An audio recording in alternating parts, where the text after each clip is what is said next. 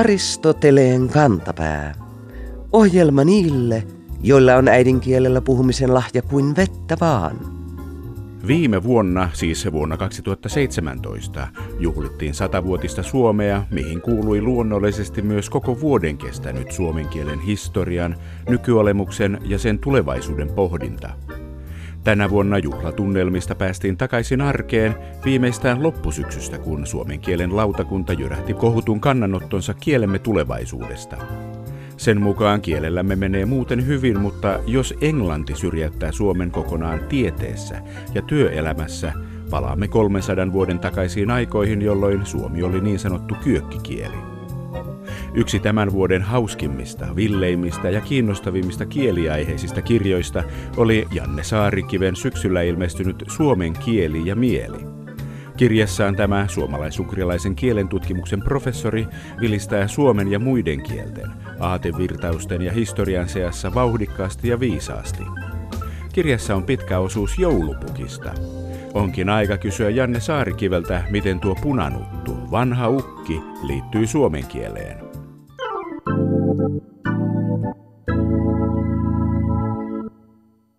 Suomalaisukrilaisen kielen tutkimuksen professori Janne Saarikivi. Ja kirjoitatte mainiossa suomen kieli ja mieli kirjassanne paneutuneesti ja pitkään ja hartaasti joulupukista. Miten tuollainen ylikansallinen taruolento liittyy suomen kieleen ja mieleen? No todella monin tavoin tietenkin. Että tuossa kirjassa se esiintyy niin kuin sen asian kuvittajana ennen kaikkea, että miten näennäisesti samat asiat ovat eri kielissä ja eri konteksteissa aivan eri asioita. Että on olemassa joku Santa Claus, tuolta punanuttuinen hahmo, joka kulkee taivaiden yli poron vetämässä reessä Amerikassa ja joka mainostaa Coca-Colaan. Ja sanotaan, että se on sama asia kuin suomen kielen joulupukki, mutta ei tietenkään ole, koska tuota, Suomen joulupukki on ensinnäkin pukki, että se, tota, se ei mikään pyhä Nikolaus tietenkään. Suomalaiset ei tunne mitään pyhimyksiä, eikä ainakin vanhan polven ihmiset varmaan pysty assosioimaan sen joulupukin niin kuin näihin vanhoihin kekripukkeihin. Ja sitten sit suomalaiseen joulupukkitietouteen kuuluu oleellisena osana se, että joulupukki asuu Suomessa. En usko, että se on niin kuin tiedossa laajalti Suomen ulkopuolella. Nämä on tämmöisiä niin kulttuurispesifisiä joulupukkimyyttejä, jotka liittyy siihen kiel- kielelliseen ja kulttuuriseen kontekstiin, ja jotka niin kuin, tarkoittaa sitä, että näennäisesti sama asia eri kielissä ja eri konteksteissa on kuitenkin aika lailla myös eri asia.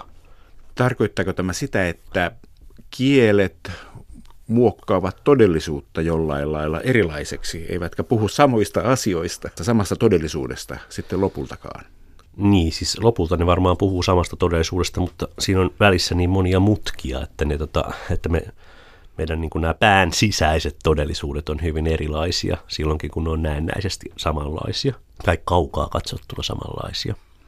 Tässä tulee mieleen tämmöiset teoriat, jotka käsittelee sitä, miten kieli eri kielet ohjaavat ajattelemaan eri lailla. Onko joulupukki esimerkki tällaisesta asiasta? Niin, no minusta joulupukki, niin mikä tahansa muukin asia on esimerkki siitä, mutta joulupukki on hyvä esimerkki sen takia, kun, kun se on tavallaan sama tunnistettava hahmo joka paikassa, että kaikki tavallaan tunnistaa sen semmoisen partasuisen äijelin. Mutta sitten jos rupeaa katsomaan kulttuurikontekstissa niitä erilaisia merkityksiä, joita joulupukkiin liittyy, niin mä oletan, että ne on kuitenkin aika, aika, aika todella erilaisia. Että jos ajattelee vaikka Välimeren alueen maita, siis Ranskaa ja Italiaa ja Espanjaa, jossa myöskin tiedetään, kuka joulupukki on, niin sitten se, kun on katolilaisen kulttuurin maita, niin on aika ilmeistä, että se tota, joulupukin kytkös tähän pyhään Nikolaukseen on, on aika selvä, että kaikki tietää, mikä tämä tämmöinen pyhä Nikolais Smyrnan piispa oikein on, josta joulupukki on kehittynyt. Mutta sitten Suomessa se joulupukki on tavallaan niin kuin sekundaaristi vaan muuttunut tämmöiseksi tota, tota pyhimystyypiksi. Ja alun perin kysymys on siis tämmöisestä pakanallisesta traditioista, tämmöisestä jouluvieraista, jotka kuljeskelee talosta toiseen ja niille sitten pitää jotain antaa tai ne tekee jotain vähän pahaa tai sitten saattaa tuoda jotain lahjojakin ja tämän tämmöistä, joita on niin kuin odotettu ja ehkä vähän niin kuin pelättykin. Ja sitten tavallaan tämä tämmöinen vanha kekripukki-traditio, joka varmaan juuriltaan on esikristillinen jotenkin, niin se on sitten ikään kuin risteytynyt tämän Pyhän Nikolauksen pyhimystarinan kanssa ja siitä on jotenkin tullut suomalainen joulupukki.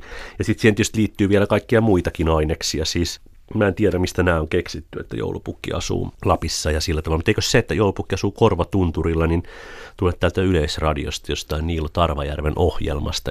Mutta mun tietääkseni tuota, joulupukin asu, asuinpaikka on kyllä sitten jossain muissa kulttuuripiirissä joku ihan muu, kuten esimerkiksi Pohjois-Napa kai usein mainitaan. Ja tällä tavalla. Sitten todellisuudessahan joulupukki tietysti, jos ajatellaan että pyhimysjuonnetta joulupukin historiassa, niin sitten se on tämä Smyrnan piispa Pyhä Nikolaus, niin silläkin on sitten useita tämmöisiä säilytyspaikkoja, että Barin tuomiokirkon pyhänjäännös Lippaassahan säilytetään sitten näitä Pyhän Nikolauksen tuota pyhänjäännöksiä ja sehän on Venäjällä, se Pyhä Nikolaus on selvästi kaikkein suosittu, että sekin on jännä. Että yksi, yksi hyvin venä, venäläisyyttä tunteva tuttu kuvasi sitä venäläistä ortodoksista hurskautta sillä tavalla, että tämä Pyhä Nikolaus on niin kuin tämän kristinuskon päähenkilö ja Jeesus on tämmöinen kiinnostava sivuhenkilö. Sitähän täällä Suomessakin kyllä vähän on uumoiltu, että joulupukki on vienyt tämän pääosan Jeesukselta, Kristukselta, mutta muualla maailmassa se joulupukikin jollain lailla liittyy siihen kristinuskoon, mutta Suomessa se ei liity juuri ollenkaan. Se on maallinen Jannu, suomalais-ugrilaisen kielen tutkimuksen professori Janne Saarikivi. Niin, ja siinä se, se jatkaa sitten tosiaan sit vähän niin kuin toista kulttuuritradition juonnetta myöskin, että se, on, se onkin ollut maallinen Jannu, että se on, että se on kai tämmöinen lähinnä länsisuomalainen tapa, että tämmöisiä jouluvieraita on kuljeskellut ja vähän niin kuin kerjännyt ja tuonut lahjoja ja niitä on sitten pitänyt jotenkin kestitään. Kyllä mäkin sen muistan tuota omasta lapsuudesta, että eihän joulupukki, kun mitään punaista nuttuu pitänyt vaan harmaata ja, ja se oli vähän sellainen niin pelottava, että se ole tämmöinen karamellisoitu pukki kuin se, mitä nyt meille tässä tarjotaan tämä viime vuosikymmenten kehitys, että tämä markkinahenkisyys ja joulupukki, joulupukkihan liitetään tämä lahjat ja lahjojen hankkiminen ja muu tällainen, että tuota, hän on syrjättänyt Jeesuksen tässä joulussa, niin sitähän muistetaan paheksua aina ja muistuttaa, että nykyään tämä kaupallisuus on meille se uskonto. Se on musta niin kuin jännä, kun kaikki suomalaiset keskimäärin tai yleensä ihmiset länsimaissahan tietää joulupukista paljon enemmän kuin omista isoäideistään tai serkuistaan, että nehän tietää, että joulupukilla on punainen nuttu ja valkoinen parta ja että joulupukki elää korvatunturilla ja tonttujen kanssa ja joulumuorin kanssa ja että sillä on tämmöinen reki, jota vetää tota, kasaporoja, joista johtaja on tämmöinen koulukiusattu poro Petteri Punakuono ja sitten on tämä kymmenen erilaista viisua, mitkä tähän asiaan liittyy, niin kaikki osataan laulaa etu- ja takaperin ja kaikki tämä asia joulupukista tiedetään ja opitaan. Ja sitten jossain vaiheessa kuitenkin paljastetaan se kaikkein tärkein asia, mikä joulupukista pitää tietää, nimittäin, että joulupukkia ei ole olemassa. että, että tätä, mun mielestä tämä on niin erittäin mielenkiintoista. Miten on mahdollista, että ensin opetetaan, opetetaan näin monia faktoja, tällaisia niin kuin ihan olemassa olevia ja tärkeitä erilaisia niin kuin myteemejä ja tämmöisiä, ja sitten, sitten sen jälkeen opetetaan tämä, että, että ei, ei muuten ollutkaan. Se on mun mielestä erittäin hyvä niin kuin johdatus tällaisiin ontologisiin ja epistemologisiin ongelmiin lapselle tämä joulupukki-usko ja sen joulupukki-uskon kieltäminen. Ehkä joulupukissa tärkeää on se, että lähetään joulupukille kirje, mutta myös sitten se, että kerrotaan, että joulupukkia ei ole olemassa. Että se hänen olemassaolonsa kiistäminen on tärkeä osa hänen olemassaolon. Suomalais-ugrilaisen kielen tutkimuksen professori Janne Saarikivi. Niin, Oloa. nimenomaan. Se on se koko olemassaolon idea. Se, ja mun mielestä se on, siinä, siinä mielessä se tosiaan muistuttaa Jumalaa hyvin paljon. Se, että joulupukin vuoksi suomalaiset kaupat myyvät saman verran tavaraa kuin puolessa vuodessa muuten pitää elinkeinoelämää pyörimässä, saa lapset ja aikuiset iloisiksi ainakin kahden kuukauden ajaksi vuodessa, niin eikö se nyt ole jo aika lailla olemassa olemista? Et eihän kaikki hmm. ole kosketeltavissa. On olemassa myös aineettomia asioita niin lähinnä niitä onkin olemassa mun nähdäkseni. Että tätä, että ensinnäkin on tietysti niin, että jos kysyy ihmisiltä, että mikä on tärkeintä elämässä tai mikä on todella semmoista merkityksellistä ja semmoista, mikä, minkä takia sinä elät, niin vastaukset aina koskee tämmöisiä aineettomia asioita ja myöskin semmoisia hyvin hankalasti hahmotettavia asioita, että ihmiset nimeää tota rakkauden ja vapauden ja tuota, ystävyyden ja terveyden ja ö, jotain tällaisia asioita, mutta sitten kuitenkin jos nyt pitäisi oikein ruveta jollain amorometrillä mittaamaan, että missä sitä rakkautta on ja kuinka paljon ja onko jossain enemmän vai toisaalla vähemmän, niin tuota, eihän se tulisi höykäsen pöläystä. Että se on ihan vaan tämmöinen niin kulttuurinen kulttuurinen suure, joka havaitaan sikäli, kun ollaan sisällä jossain tietyssä kielipelissä ja tämmöisessä tietynlaisessa kulttuurissa identiteeteissä, niin voidaan havaita tämmöistä asiaa, niin kuin esimerkiksi rakkautta tai vapautta. Et siinä suhteessahan ne ei eroa ihan hirveästi tota joulupukista tai Jumalasta minun nähdäkseni. Toisten mielestä kyllä eroaa, mutta itse, itse kyllä aina ihmettelen, kun, kun sitä mieltä niin kovasti ollaan. Eräs asia, jota käsittelette tässä mainiossa kirjassanne, sen miten kansat ovat erilaisia tai samanlaisia. Miten kaikki itsenäiset valtiot ovat halunneet kansoilleen samanlaisen, samanlaisia tämmöisiä kulttuuripyhäköitä. Joka maassa on samanlaista. Niin, tietenkin näin se on. Että, tai siinä on se idea, että nationalismi on globalisaation ensimmäinen ö, aalto, tai en tiedä onko ensimmäinen, mutta merkittävä aalto. Että nykyisin ajatellaan, että niin kuin nationalismin globalisaation vastavoima, mutta itse asiassa niin kuin jos katsotaan asiaa vähänkään syvemmälti, niin tuota, mun mielestä nationalismi on nimenomaan globalisaatiota, että kaikki eurooppalaiset valtiothan on luotu sillä tavalla saman niin kuin mallin mukaisesti, että kaikilla kansoilla on ihan, ihan samanmuotoinen lippu, jossa on vaan pikkasen eri, eri tuota, järjestyksessä erilaisia värikenttiä, on ihan samanlainen kansallislaulu, missä sanotaan, että tässä sitä kovasti taistellaan, työtä tehdään, rauhaa rakastetaan ja, ja kyllä sodassakin pärjätään ja kauniin luonnon keskellä eletään, humsaraa, humsaraa, sumfaraa. Siinä oli kertsi ja biisi loppu. Ja sitten, ja sitten tuota, kaikilla, kaikilla kansoilla on myöskin niin kuin kansalliset suurmiehet, joilla on ihan samat funktiot, että, että on tuota kansallinen kirjailija ja kansallinen sotilasjohtaja ja sitten on tämä kansallinen vapaustaistelu, joka myöskin noudattaa aina aivan samanlaisia kaavoja ja,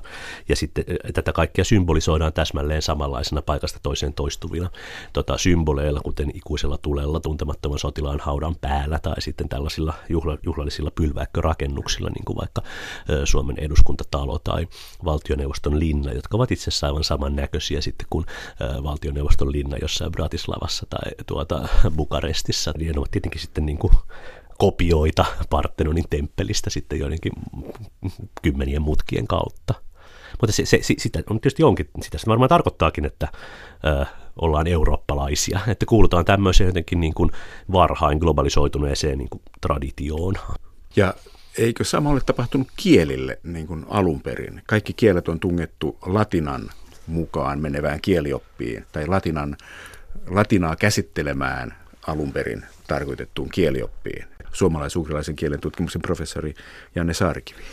Niin ehkä kuvauksen kannalta jo osittain, mutta mun mielestä kielet on kuitenkin hyvin erilaisia kuin tämä nationalismin tarina. Että siinä mielessä niin kaikki kielet on kuitenkin jossain määrin orgaanisia. Että kielethän on, kielethän on paljon vanhempia kuin valtiot ja paljon vanhempia kuin valtioiden tarinat, että e, e, Suomen valtio nyt on reilu sata vuotta vanha ja niin kuin optimistisestikin ajateltuna ehkä noin 220 vuotta vanha, jos olisi perustettu osapuilleen silloin, kun Suomi liitettiin Ruotsista Venäjään, mikä olisi mielestäni paljon todennäköisempää kuin se, että se perustettiin silloin, kun Suomi itsenäistyi, mutta suomen kieli on tietenkin niin kuin tuhansia vuosia vanha tämmöinen orgaaninen asia, joka on koko ajan muuttunut ja kehittynyt ja varjoinut ja joka tälläkin hetkellä niin kuin elää ja siihen se on tällainen paitsi siis kommunikaatioväline, jolla tässä välitämme merkityksiä toisillemme, niin myöskin ajattelun apuväline ja tällainen eräänlainen käsitevarasto, jossa, jossa erilaiset asiat, joita havaitsemme maailmassa, ovat jonkinlaisissa suhteissa toisiinsa, jossa voidaan sitten erottaa kaikenlaisia tunteita ja, ja tota, eettisiä asioita, että, että tota, ää, yksi on vihainen, toinen on vaan vähän tuohtunut ja kolmas on aivan raivoissaan ja neljäs on, on tuota, hirmustunut ja, ja kaikkea tällaista näin. Eli tä- tämmöisiin asioihin tämä 1800-luvulla liikkeelle lähtenyt globalisaatio, nationalismi, niitä se ei ole voinut yhdenmukaistaa. Näitä, niin, näitä niin. tämmöisiä niin kuin jonkinlaisia syvärakenteita, millä ihmiset ajattelevat. Niin ei se ole niitä niin hirveästi yhdenmukaistanut, että sehän on selvää, että tota, mutta tietysti se on se, se, on se että, että se on ehkä niin kuin yhdenmukaistanut meidän käsitykset siitä, että mitä kielet ja kansat on.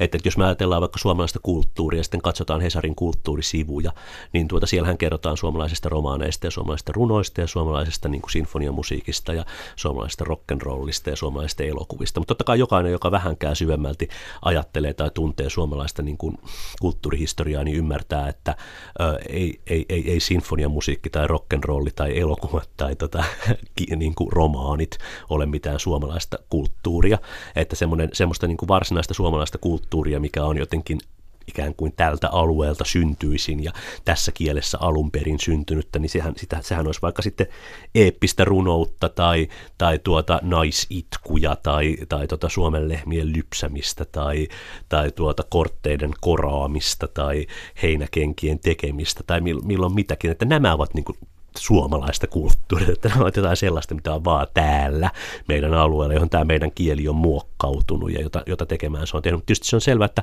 nykyään ihmisille niin tämmöinen suomalainen kulttuuri on yhtä kaukasta kuin kuumatkat. Mutta sitäkin tärkeämpää sitten, että meillä on tämä kieli, joka jollain tavalla säilyttää siitä siitä tota muiston. Et jos mennään vaikka eduskuntaan sitten katselemaan niin kuin tämän vuoden budjetin käsittelyä, niin sitten siellä kuitenkin käytetään tämmöisiä metaforia, että nyt puidaan budjet, budjettiriihessä, tuota, kalastetaan ääniä ja, ja, ja tota, ansaitaan viimeisiä pennosia. Ja, vi, ne on kaikki tämmöisiä niin kuin agraarimetaforia, niin kuin ansaita sanasta ansa. Siinä metaforistiikassa niin kuin ikään kuin elää tämä oikea suomalainen vanha kulttuuri oikea ja oikea, sen oikeampaa kuin mikään muukaan. Mutta... Kieli on ja pysyy, siihen ei mikään koske suomalais-ugrilaisen kielen tutkimuksen professori Janne Saarikivi. Niin siis mm, mun mielestä kieli on paljon konservatiivisempaa kuin ihmiset yleensä olettaa. Tokihan se muuttuu koko ajan, mutta sitten jos me nyt otettaisiin vaikka tästä radiokeskustelusta niin kuin printti ulos, ja mä rupeisin sitten etymologisesti analysoimaan jokaista sanaa ja sanamuotoa ja suffiksia, joita tässä käytettiin, niin kylläpä veikkaan, että kolme neljossaa niistä tulisi suomalaisukrilaisesta kantakielestä, jota on puhuttu siis kivikaudella keskisellä Uralilla. Että et, et neljäsosa olisi sitten jotain muuta.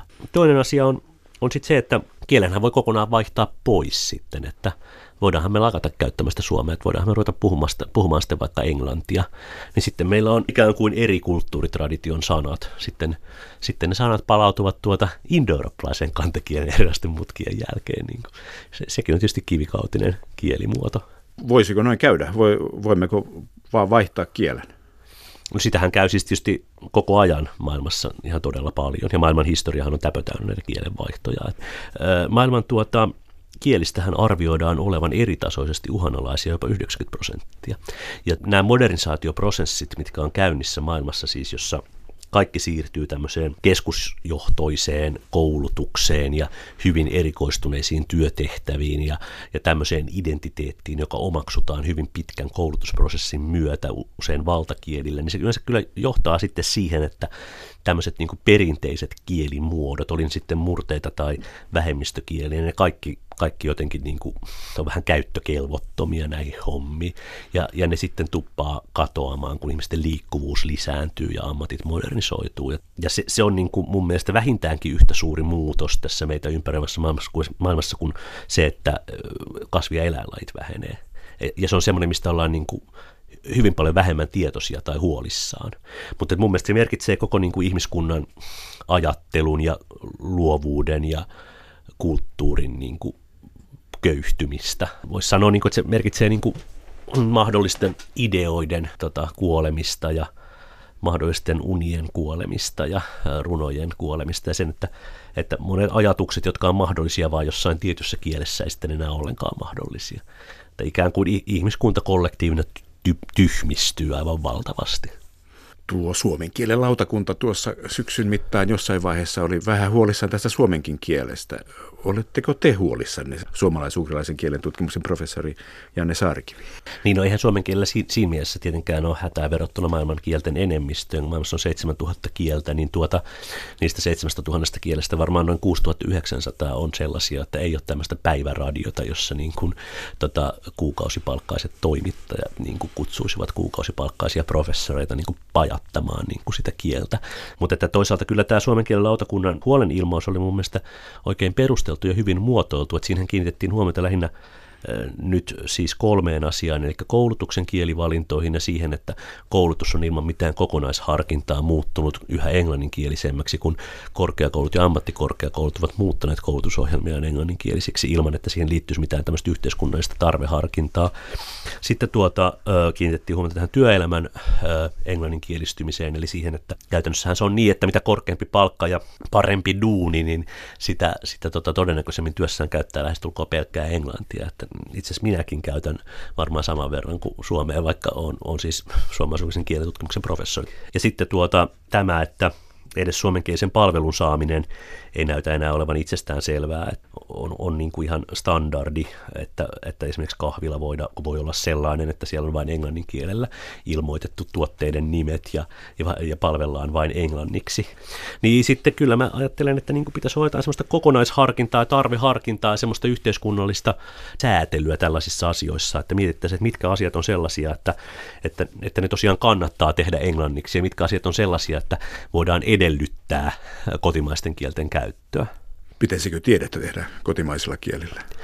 No kyllä sitä mun mielestä pitäisi tehdä jonkun verran. Että, tot, musta on ihan ymmärrettävää, että erikoistieteiden niin kuin erikoisjulkaisut on lähinnä kansainvälisiä. Ne yhteisöt on semmoisia pieniä. Mutta sitten tota, kyllä mun mielestä näistä asioista, joita nyt vaikka suomalaisen kielen tutkimus käsittelee, siis suomen kielen historiaa ja kontaktit ja sukukielet ja äh, viime kädessä tämän koko suomalaisen etnoksen historiaa, niin kyllähän niistä ilman muuta pitää kirjoittaa suomeksi.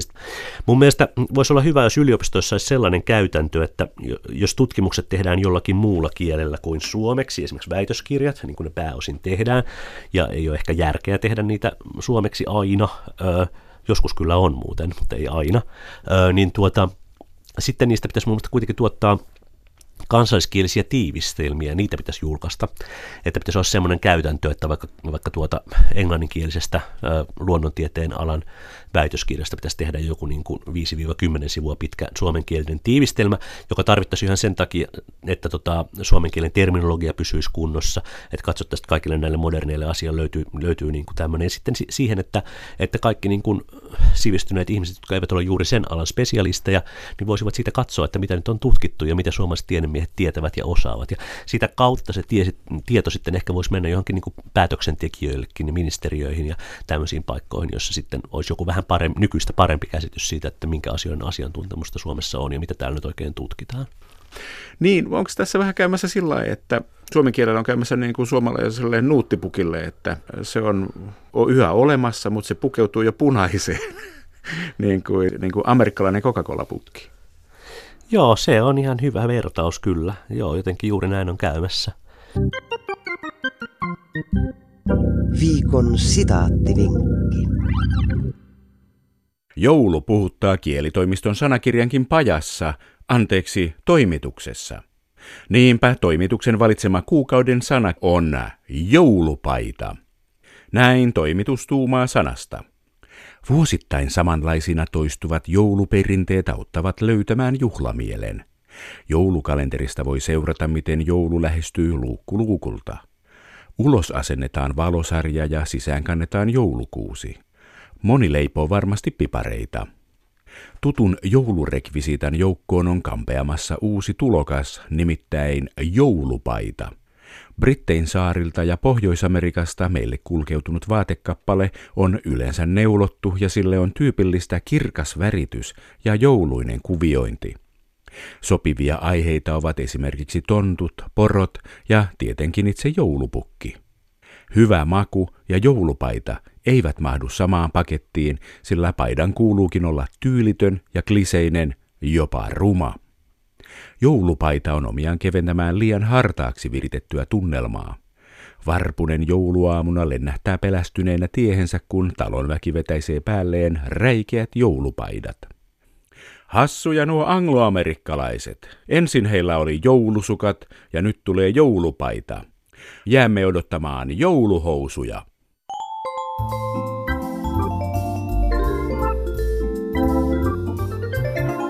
Kerro Aristoteleen kantapäälle, mikä särähtää kielikorvassasi.